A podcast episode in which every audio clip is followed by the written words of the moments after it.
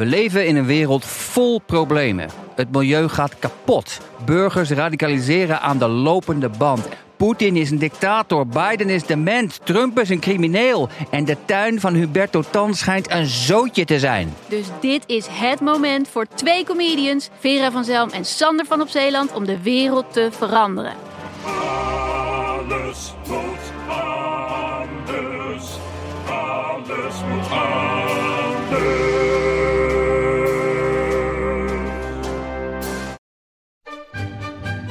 Dit is Man met de microfoon en hij woont met Paulien en Wiek een jaar in Sheffield.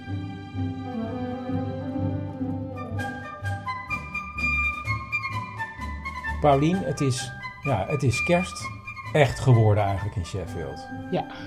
Ik zag vandaag nog twee jongens over straat lopen die allemaal kerstballen aan hun t-shirt hadden gehangen. Dus ik denk dat die naar een soort kerstborrel gingen. Oh, geweldig. Ja.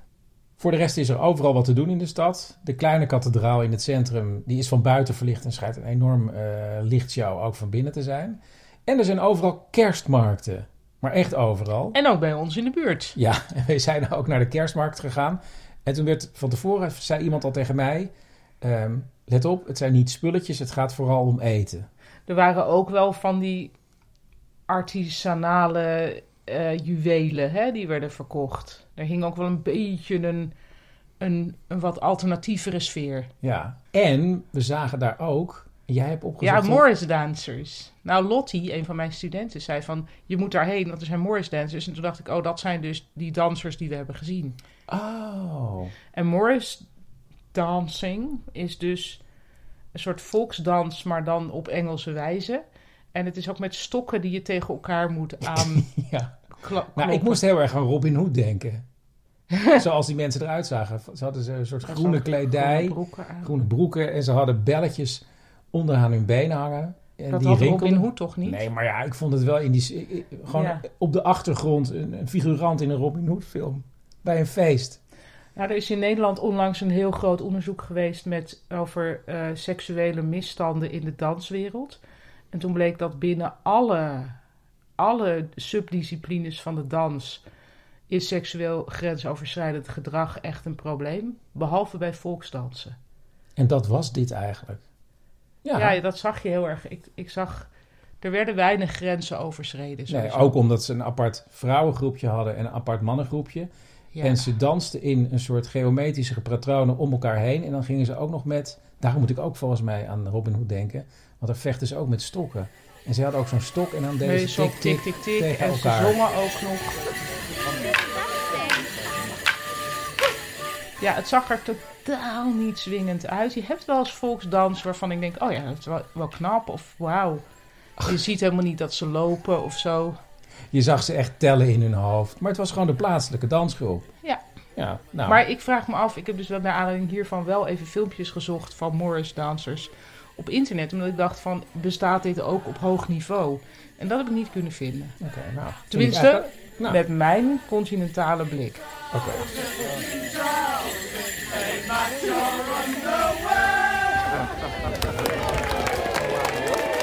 Daarnaast is Sheffield bekend van het zingen van Christmas carols in lokale pubs. En dat is geweldig. Wij zijn er ook zelf naartoe gegaan. Ja, wat is het geval? Er is hier dus een traditie van met elkaar naar een pub gaan en dan komt daar een brassband of een strijkkwartet. En dan ga je met z'n allen. Niet de strijkkwartet. Ja, dat klopt ook. Oh. Ja, dat is er ook. Ja. En eh, dan ga je met z'n allen kerstliederen zingen. En ehm, dat zijn heel vaak 18e, 19e eeuwse regionale of lokale nummers. En er zijn zelfs pubs waar ze hun eigen kerstliederen zingen. Al jarenlang. En het is een van de laatste eh, orale eh, tradities van Engeland. Ja, Waarom moet je lachen? nee, heel kinderachtig. Oraal. het is gewoon een orale traditie. Ja. Grappig, laat maar. Van, van volksliederen doorgeven aan elkaar. Maar jij hebt wel eens gelachen om Darmstad. Precies. Ehm, Ja, wij zijn toen naar een, eh, een pub geweest om ook eh, kerstliederen te zingen. En Ja. het begint al eind november, hè? dus het is echt een maand voor... kun je gewoon Kerst. overal liedjes gaan zingen. Ik heb even gekeken, vandaag kun je in zeven cafés rondom Sheffield terecht om En te in zingen. Sheffield zelf. Ja, Ja. En dat zijn dus ook echt lokale onderwerpen soms. Want ik heb ook een liedje langs horen komen over kool, kolenmijner. Kool? Nee, mijnwerkers. Nou, dat is typisch van deze streek. ja. Maar dan met een kerstsfeer. Nou, wij zijn dus eerst gegaan naar onze lokale pub, een paar straten verder. En daar heeft eh, Wiek ook nog een mini-reportage gemaakt, volgens mij over... Hij is op een gegeven moment weggelopen met mijn eh, opnameapparaat. Volgens mij over hoe groot het café was. Hallo, hier is Wiek. Ik ga nu even een verslag doen van hoe lang het is. Oké? We zien hier iets wat lijkt op een keuken.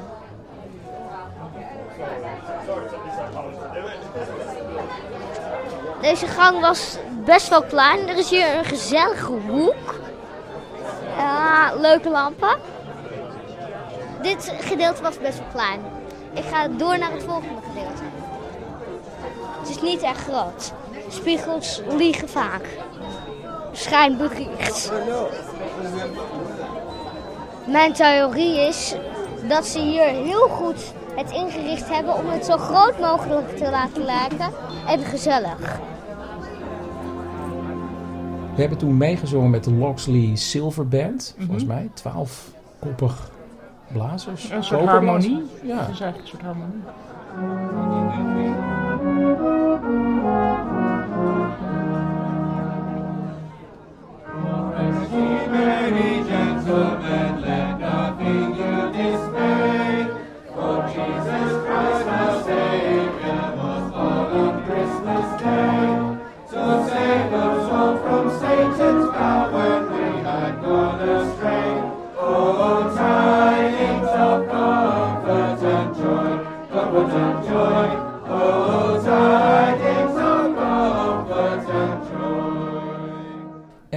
We zijn toen maar een half uur gebleven, want het was al redelijk laat. En Wiek werd zagrijnig, die wilde nog een cola.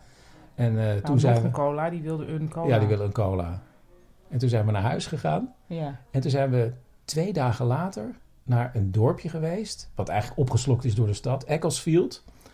Ehm, om daar in een soort plaatselijke, ja, een plaatselijk buurthuis te kijken naar onder andere de Eccles- Ecclesfield handbell ringers. En jij mag uitleggen wat dat is, want jij vond het werkelijk geweldig. Ja, het is heel intrigerend. Je hebt een U-vormige tafel. Daar staan oudere dames en heren omheen. En elke persoon heeft een paar ja, van die bellen voor zich liggen. En dan spelen ze eigenlijk met elkaar een pianopartij. Dus, en elke persoon is verantwoordelijk voor een paar noten. Dus als jij eh, twee of drie bellen hebt, moet je dus precies weten wanneer je dat moet doen. Dus je maakt geen enkele muzikale lijn zelf, want je bent alleen maar die paar noten. Ja, en het goede is, ze waren ontzettend goed, maar je hoort toch ook nog, weet je, het, het- af en toe wringt het even. Dat Ja. maakt het ook zo leuk. Ja, dat vind ik, eh, dat vond ik wel ontroerend. Het is een mooi geluid. Ja.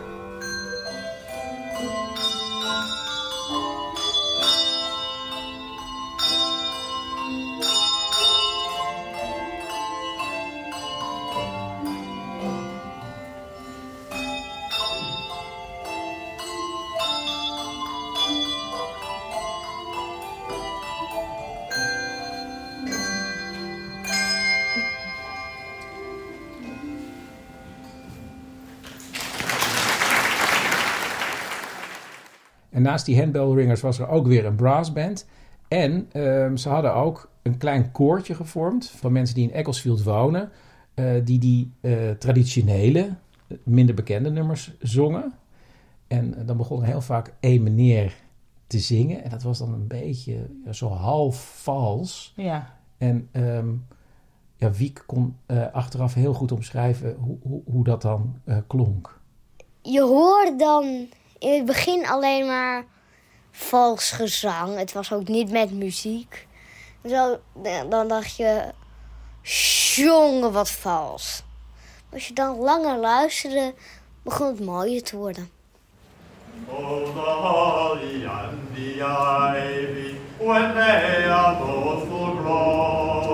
Of all the trees that are in the the holly bears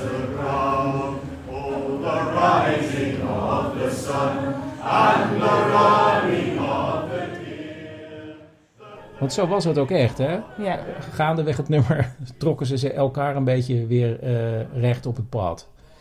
En ehm, dan is er een pauze. En eh, in elke pub worden de eh, programmaboekjes verkocht met alle teksten die je mee kan zingen. En er is dan ook een raffle, dus een loterij. En dan kan je nee, drank dat is winnen. eigenlijk En... een tombola. Oh ja, een tombola. Huh? Dat is toch hetzelfde? Of is dat een loterij? Nou ja, er wordt gewoon een nummer eh, omgeroepen en dan win je of koek of drank. Meer keuze is er eigenlijk niet. Welkom in Engeland. En ehm, een van de leukste nummers vond ik eh, eigenlijk, en dat werd wel gezongen door een, eh, een man die begon ermee, die heel goed bij stem was. Het ging over Chris Kringle. With lots of toys for girls and boys, as pretty as you ever did say. Oh, this is Santa Claus's man, Chris Kringle and his Christmas tree. Ho ho! Ho ho! Ho ho! Ho ho! Ho ho! Ho ho! Ho ho! En toen dacht ik weer, ja, wie is Chris Kringle nou eigenlijk? Um, is dat nou een soort eh, ja, hetzelfde als de kerstman of niet, of Father Christmas? En ehm, we hadden sowieso een, een rare ontmoeting met de buurvrouw, want die ging, ik, ik ging de buur, buurvrouw, ja, nou, we ik ging aan de buurvrouw uitleggen dat... eh, Onze buurvrouw. Ja, Jane. Die kwamen we tegen in het park. En toen Oh. zei ik, ja, eh, jullie gaan kerstmis vieren. En toen zei ik, ja, maar jullie Santa Claus, dat is Oh, eigenlijk wat? onze Sinterklaas. En toen zei jij, nee Chris, Ja. zij hebben hier helemaal niet Santa Claus, dat is Father Christmas. Ja. En toen dacht ik, ja, nu wil ik het wel eens even echt uitzoeken. Hoe zit het nou?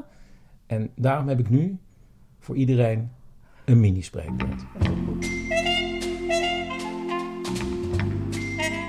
Welkom bij The History of Father Christmas, oftewel de geschiedenis van de kerstman in Engeland.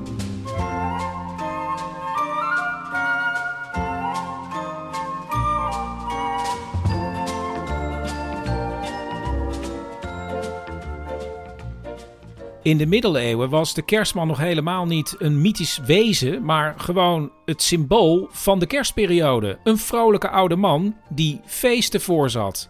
In York bijvoorbeeld was er op 21 december de zogenaamde Yule Ridings. En daar ging een oude man door de straten en die droeg taarten en vlees mee. En die gooide zelfs met noten. Maar ja, het was volgens de kerk een barbaars feest. Dus het werd verboden vanaf 1572. Alle invloeden eigenlijk op de latere Santa Claus of Father Christmas, die zijn allemaal gekomen van teksten of illustraties. Een hele belangrijke tekst was een toneeltekst van de schrijver Ben Jonson in 1616. Daarin voert hij een man op die heet Old Christmas of Old Georgie Christmas. En eh, die heeft ouderwetse kleding en een lange baard. En het opvallende is dat er wordt gezegd over die man dat hij een even goede protestant is als wie dan ook in de parochie. En hij neemt allemaal kinderen mee. En die zonen en dochters die staan voor ja, bepaalde elementen van het kerstfeest.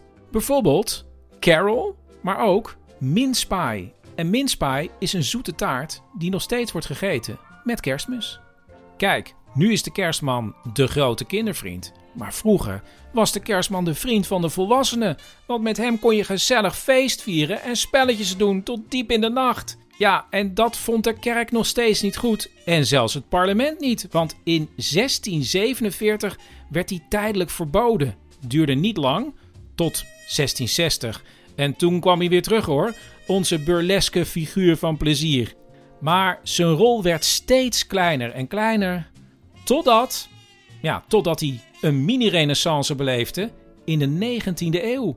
Want toen werd hij eigenlijk de grote kindervriend. En dat had alles te maken met de Victoriaanse focus in Engeland op het gezinsleven. Wegfeesten, weg mensen die aan de drank zijn. Nee, het leven draait om religie en het gezin. En daarbij past een goedhartige kindervriend.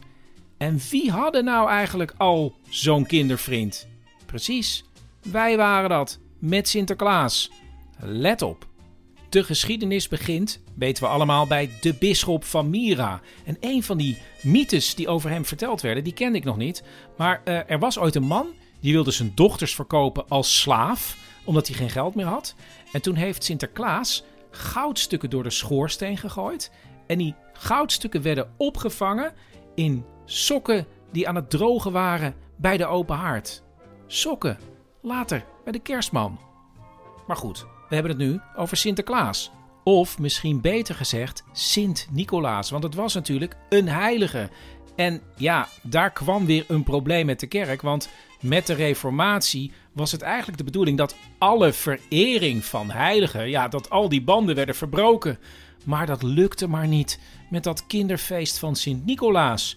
En toen bedacht de kerk iets, namelijk we gaan Jezus, het Christuskind, gebruiken als gever van geschenken aan iedereen. En dat werd Chris Kringle.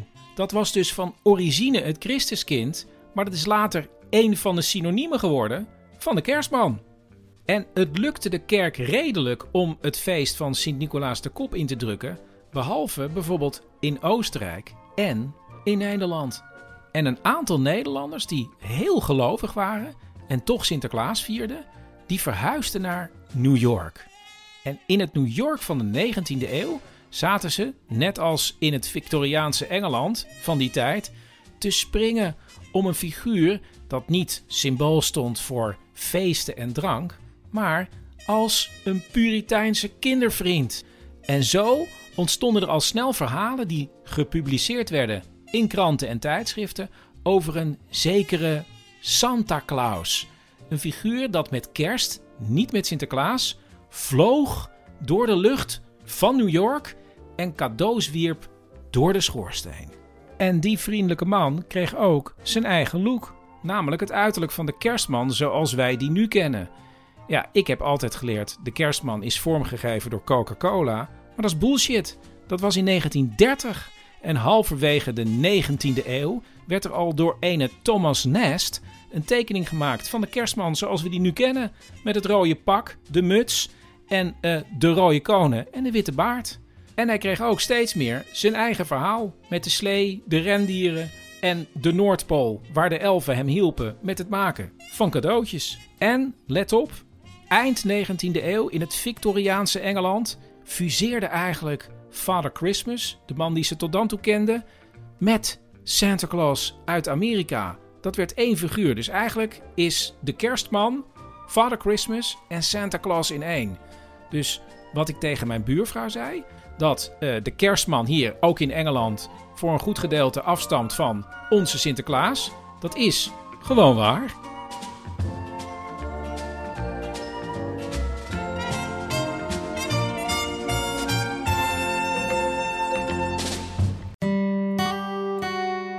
We gaan er even tussenuit, maar we komen zo weer bij je terug. Chris, ja, twee dingen. Oké.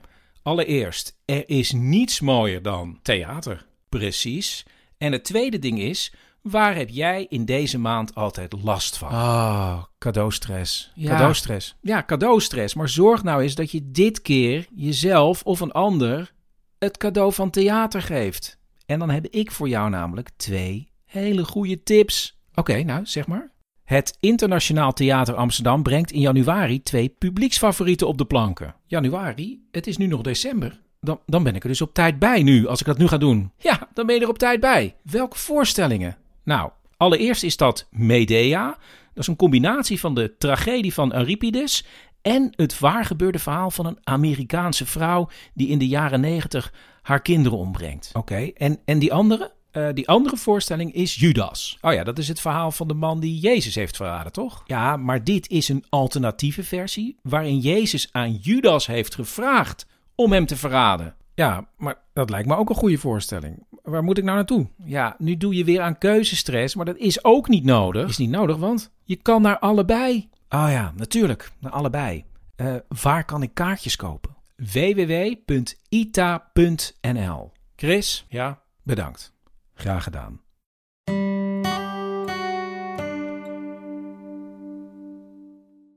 Chris, ja, eh, kan jij even zeggen waar we in het gesprek waren? Wat jij en eh Paulina aan het voeren waren? Oh ja, dat is goed. Eh, vertel maar even dan. Ja, volgens mij kan het heel kort, want we waren aanwezig bij die middag dat er met van die handbellen gespeeld werd en er werden carols gezongen.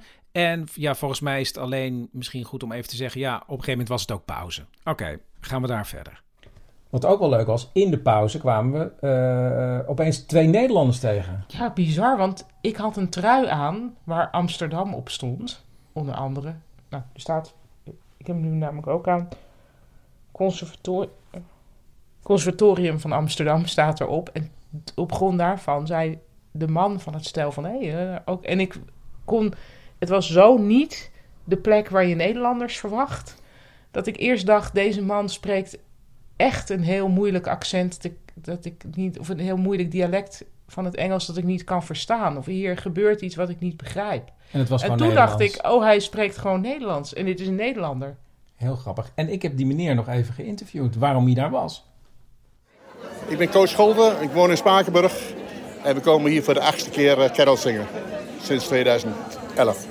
Maar hoe heb je dat ontdekt? Uh, folkmuziek, Cool Bus en Simpson kwamen tussen 2000 en 2010 verschillende keren naar Nederland. Zingen de carols die ze in de pub zingen. En uh, dat, ja, elke keer een cd'tje gekocht. Ken je de melodie en zo ook een keertje.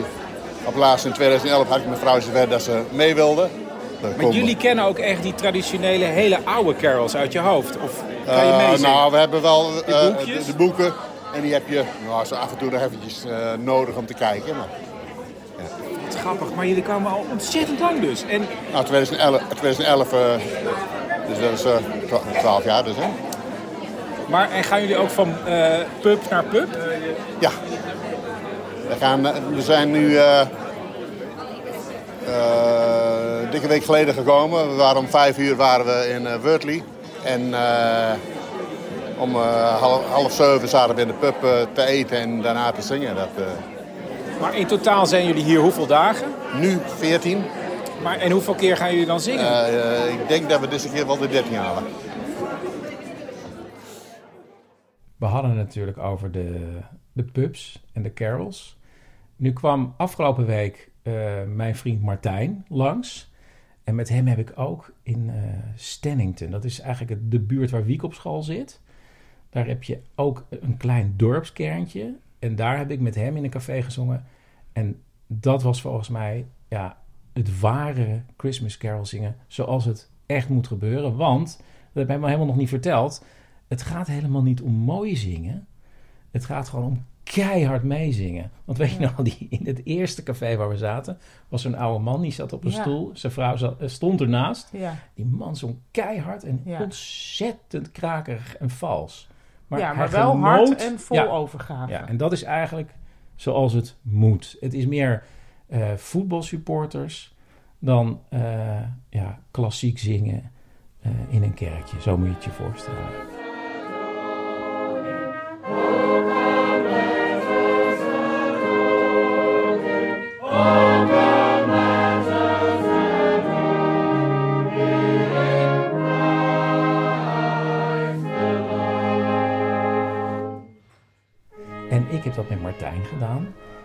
Grappige was, wij, ja, wij uh, moesten allebei weer heel erg denken aan onze christelijke lagere school. We konden natuurlijk al die nummers heel goed meezingen. Jullie zaten op twee verschillende... Ja, maar we allebei herinnerden we ons...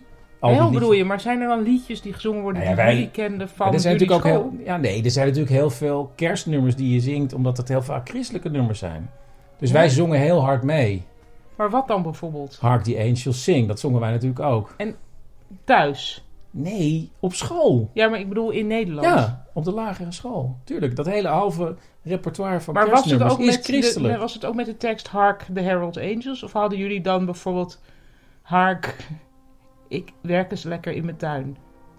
Ja, het stomme is, dit zou ik moeten weten, het is me ontschoten. Ik ga als voice-over nog even de originele tekst er uh, inzetten. Ik voel me helemaal in een hoek gedrukt weer. Nou, ik zit al klaar als voice-over hoor. Ja. Zeg wat de luisteraars denken. Oké. Okay.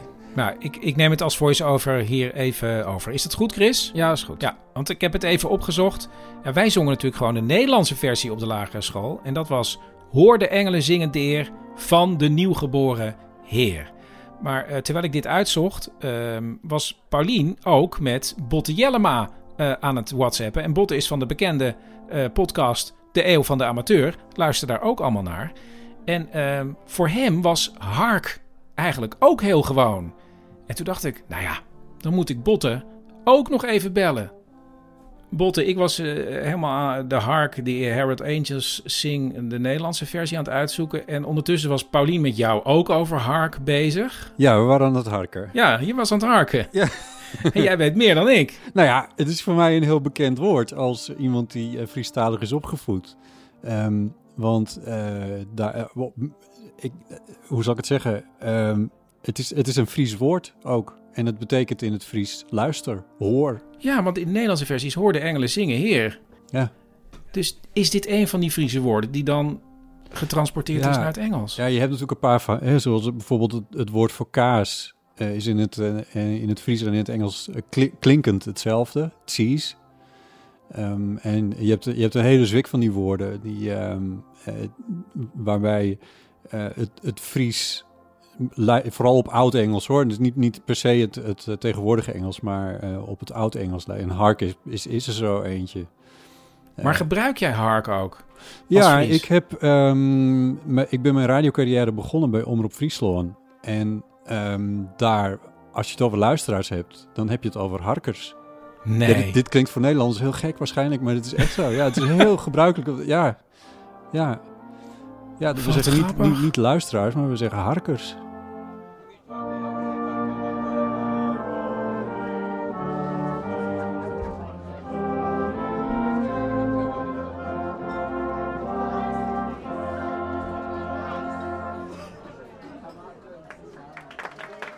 Martijn was dus op bezoek. Ja. Heerlijk met hem gezongen. Mhm. Keihard. Mhm. Ja. En ehm, de volgende dag heb ik hem meegenomen op reportage.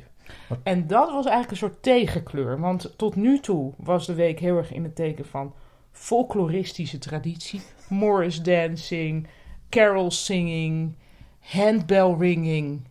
En toen dacht jij, en nu ga ik iets totaal anders met Martijn doen. Ja, want ik ken Martijn al heel lang. En wij we kwamen erachter dat we twintig jaar geleden waren we samen op reis voor de VPRO in China. Mm-hmm. En um, wij delen ja, gemeenschappelijke interesses. En toen dacht ik, ah, nu is het tijd om naar deze locatie te gaan. En toen uh, heb ik hem meegenomen. Ja, Martijn, ik heb jou meegenomen naar een heel speciaal uh, bouwproject eigenlijk in Sheffield van lang geleden. Ja, Chris, ik ga toch nog even ingrijpen, want je bent naar een bouwproject gegaan van lang geleden in de stad. Maar misschien is het toch handig om Martijn dan nog even wat beter te introduceren qua professie. Ja, lijkt me prima. Doe Ja? maar. Oké, Ja. ga je gang. Daar ga ik. Eh, Martijn is namelijk Martijn de Waal en weet veel van de stedelijke cultuur. Want hij is lector Civic Interaction Design aan de Hogeschool van Amsterdam. En hij promoveerde ooit op het onderwerp stedelijke cultuur. Ah ja, nee Chris, dit is inderdaad de informatie die we wel even nodig hadden. Ehm, weet je, ik stel gewoon voor, we beginnen gewoon eh, weer helemaal opnieuw bij de reportage. Oké, doe maar. Daar gaan we.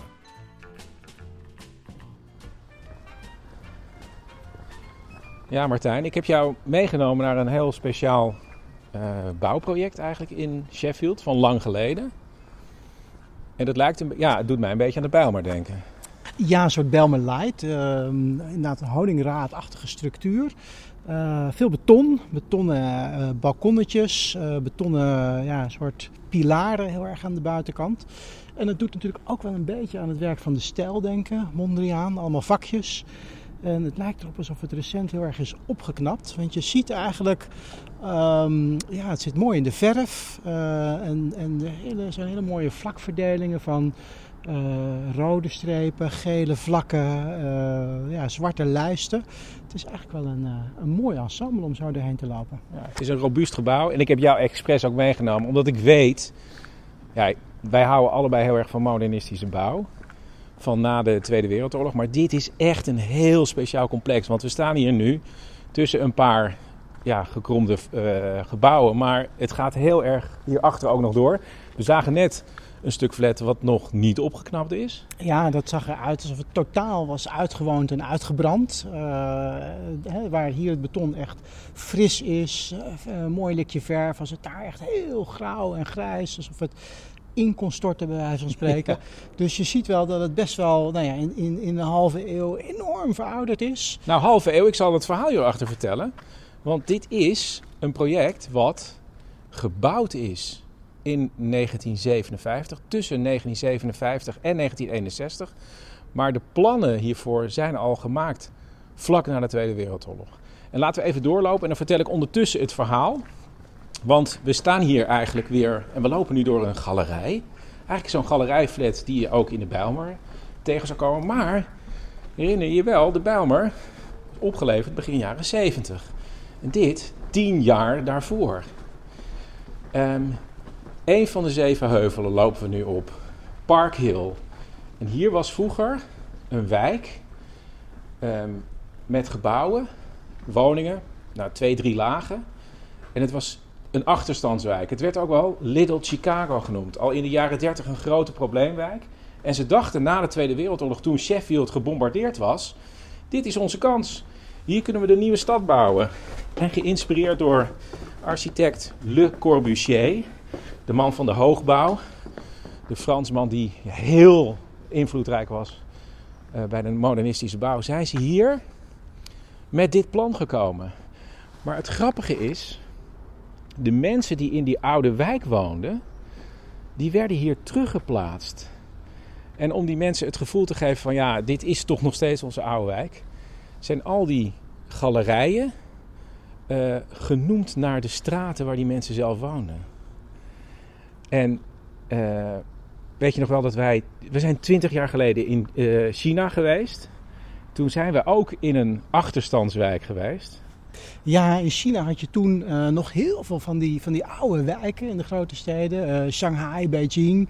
Ehm, ja, traditionele huizen eh, van, nou ja, van, van hout. tochtig, oud. Ja, bij een soort labyrint waar je doorheen liep. labyrintige steegjes. Vaak hadden ze ook zelf geen wc's. Dus dan had je ergens midden in de wijk had je het wc-gebouw waar je dan, dan heen moest lopen. Eh, wel heel levendig. Heel veel kleine eettentjes en dat soort dingen eh, tussendoor. En wij zijn toen bij een kunstenaar op bezoek geweest die was lovend over zo'n hoetong en over de structuur. Maar die zei, ik ben de enige, hij was als enige nog daar overgebleven. Want hij zei, alle mensen zijn 2,5 uur verderop geplaatst in hoogbouw. En die zijn hartstikke blij, want die hebben stromend water, die hebben centrale verwarming. En dat was hier ook het geval. De mensen waren in eerste instantie ontzettend blij, want ze hadden, wat ik zeg, stromend water en centrale verwarming. Maar wat hier heel slecht werkte eigenlijk voor de mensen, is dat ze toch hun sociale gevoel kwijtraakten. Want het was eigenlijk niet meer de straat waar je heel snel met mensen in contact kwam. Eh, de ouderen vereenzaamden eigenlijk. Die botsten niet meer snel tegen andere ouderen op. En ehm, wat ook eigenlijk een beetje later was in de Bijlmer, is dat je als ouders het, ja, het contact met je kinderen op straat ook kwijtraakte. Dus ze konden niet meer naar beneden makkelijk kijken en hun kinderen zien spelen. Dus het verloederde heel snel. Eh, toen ik erover las, dacht ik van, hè? Dat was exact wat er ook bij de Bijlmer gebeurde. Dus mensen voelden zich onveilig hier in die galerijen, waar we net doorheen liepen. De liften deden dat op een gegeven moment niet meer. Er werd alleen maar in geurineerd. Als mensen eh, hoog woonden, gooiden ze hun vuilnis naar buiten. Gebeurde ook in de Bijlmermeer. En eh, ja, er kwam steeds gewoon meer een gevoel van onveiligheid. Want op heel veel plekken ja, loop je eigenlijk ongezien hier rond. Terwijl je ook, als je hier nu staat, doorhebt, het is echt een mooi plan. Maar ja, het was niet het plan voor de mensen die uit die wijk kwamen. Ja, en dat, en dat, eh, dat herinner ik me ook nog uit die tijd in China. Dat mensen ook zeiden van ja, die mensen waren heel enthousiast, want ze kregen een moderne flat. Maar ja, opeens zaten ze op de 23e verdieping. En waar ze vroeger bij wijze van spreken een winkeltje op de hoek van de straat hadden. Mensen langs liepen Ja. en ze verkochten wat en daar konden ze van leven. Eh, ja, op de 23e verdieping komt nooit iemand langs. Dus die mensen hadden opeens ook geen inkomen meer en, en, en, en geen sociale aanspraak meer. Dus dat was heel lastig voor die mensen als ze er eenmaal zaten om, om ja, hun oude leven, een manier van leven verder, eh, verder op te pakken.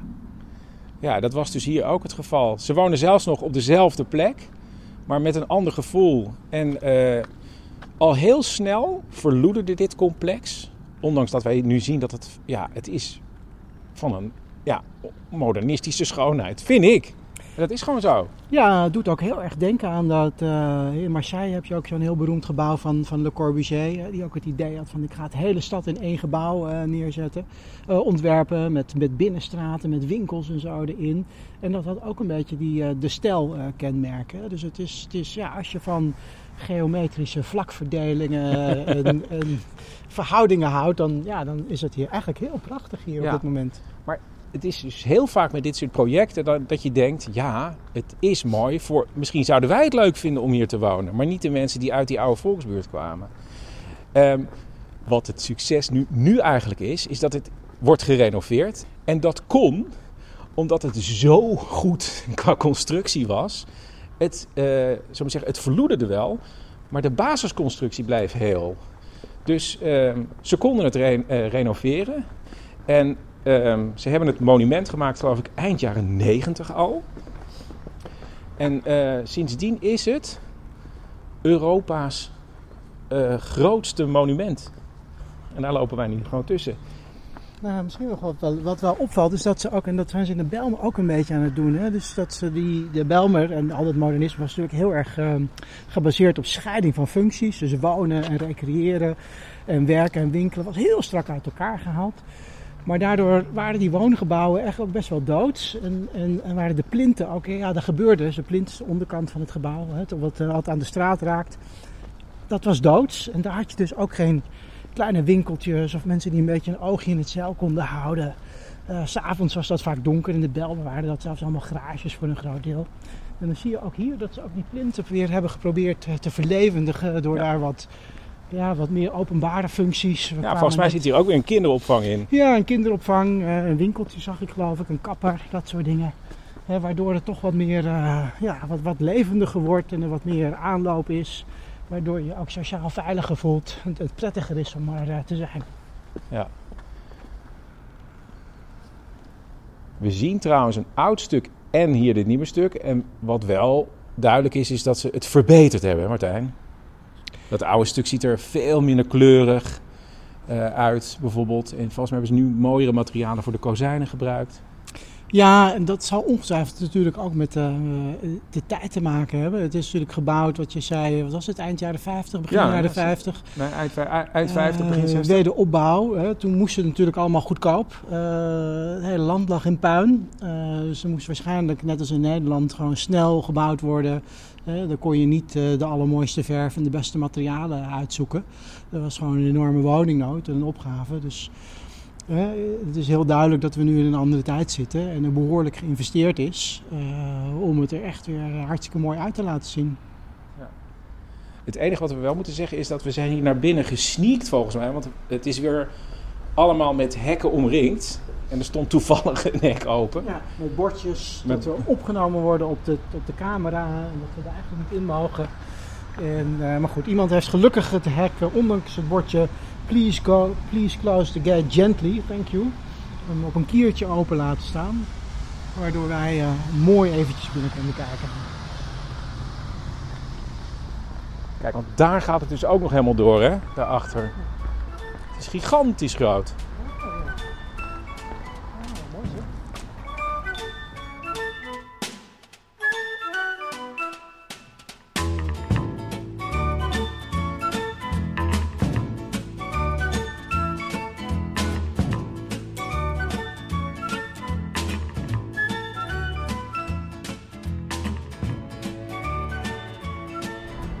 Staan nu tussen twee gebouwen. Eigenlijk, we kijken naar drie grote loopbruggen.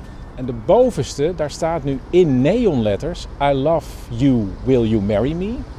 Maar oorspronkelijk stond daar een graffiti. En toen stond er ook nog voor... Claire Middleton, I love you, will you marry me? En dat is een, ja, in Sheffield, Martijn, een wereldberoemde graffiti. En er is ook nog zelfs een radiodocumentairemaker geweest... die het verhaal daarachter heeft proberen te ontrafelen. Wat was dat verhaal dan, Chris? Ja, er was dus wel iemand verliefd op Claire Middleton, maar Claire wilde eigenlijk niks met hem te maken hebben. En het treurige is ook dat zij heel jong eh, is overleden. Ze was ziek en eh, toen is ze dood gegaan. En ik denk uit, ja, wij verwachten uit pietijd met de familie, is haar naam dus ook bij de graffiti eh, weggehaald. Maar deze tekst, I love you, will you marry me, komt ook heel veel voor in popliedjes die gemaakt zijn in Sheffield. Daar gaan we nu naar luisteren. Ja, daar gaan we nu naar luisteren, een stukje. You. Will you marry me? Oh, what a shame we gotta pay for reality. Ain't it sad, sad, sad? Park your we got the love, but they put out the fire. Park your 'cause they expect us to walk on a wire. Park your we got the love, but they put out the fire. Park your 'cause they expect us to walk on a wire. They didn't write a name on the article. That to me just seems pretty farcical. Now Ja, tot zover Youngblood met I Love You, Will You Marry Me? ja, dus eh, het was echt... Maar jij zei ook nog eh, toch ehm, dat die eigenlijk die gangen in dat complex breder zijn dan je zou verwachten. Ja, dat bedacht ik me later. In, eh, het zijn veel bredere galerijen dan in de Bijlmer. Want het zijn echt eh, min of meer zwevende straten daar in Park Hill. Ehm, ze zijn zelfs zo ontworpen.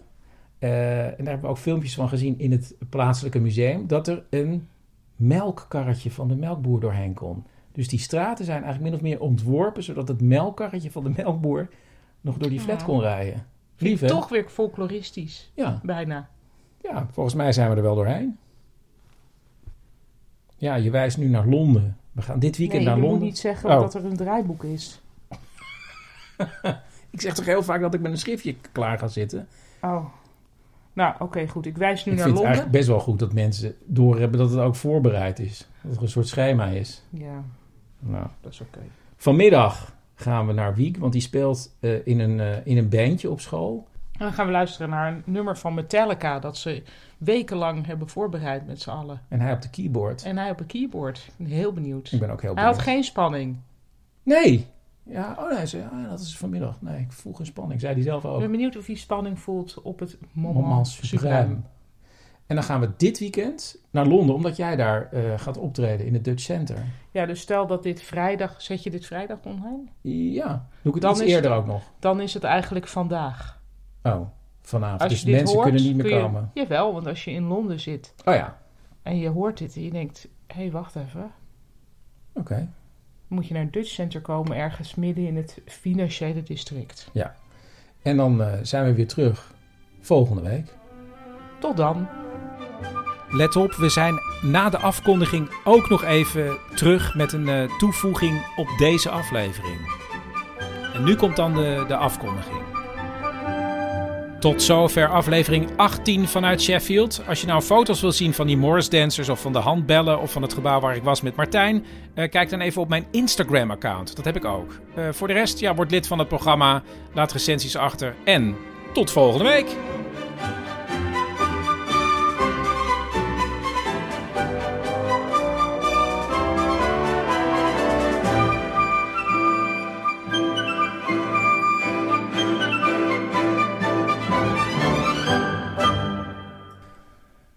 Ja, je luistert nog steeds, want we hebben een toevoeging na de aflevering. En ik merkte het zelf ook, er was iets met Chris Kringle. Ja, Ja, ik had het ook opge... Het is ook Christ Kring... Kring- nee, nee. Ik hoorde dat en ik kreeg ineens een visioen uit mijn jeugd. Christkindl. En dat is een Oostenrijks iets. Dus kindel is dan kindlein, dus klein, klein kerstkindje. En mijn oma, die komt uit Steyr in Oostenrijk. En daar gingen we dus wel eens heen. En dan kwam het ook voor van we gaan naar Christkindl. En daar is dus een soort kerkje. En daar heeft ooit iemand is miraculeus genezen door Christkindl.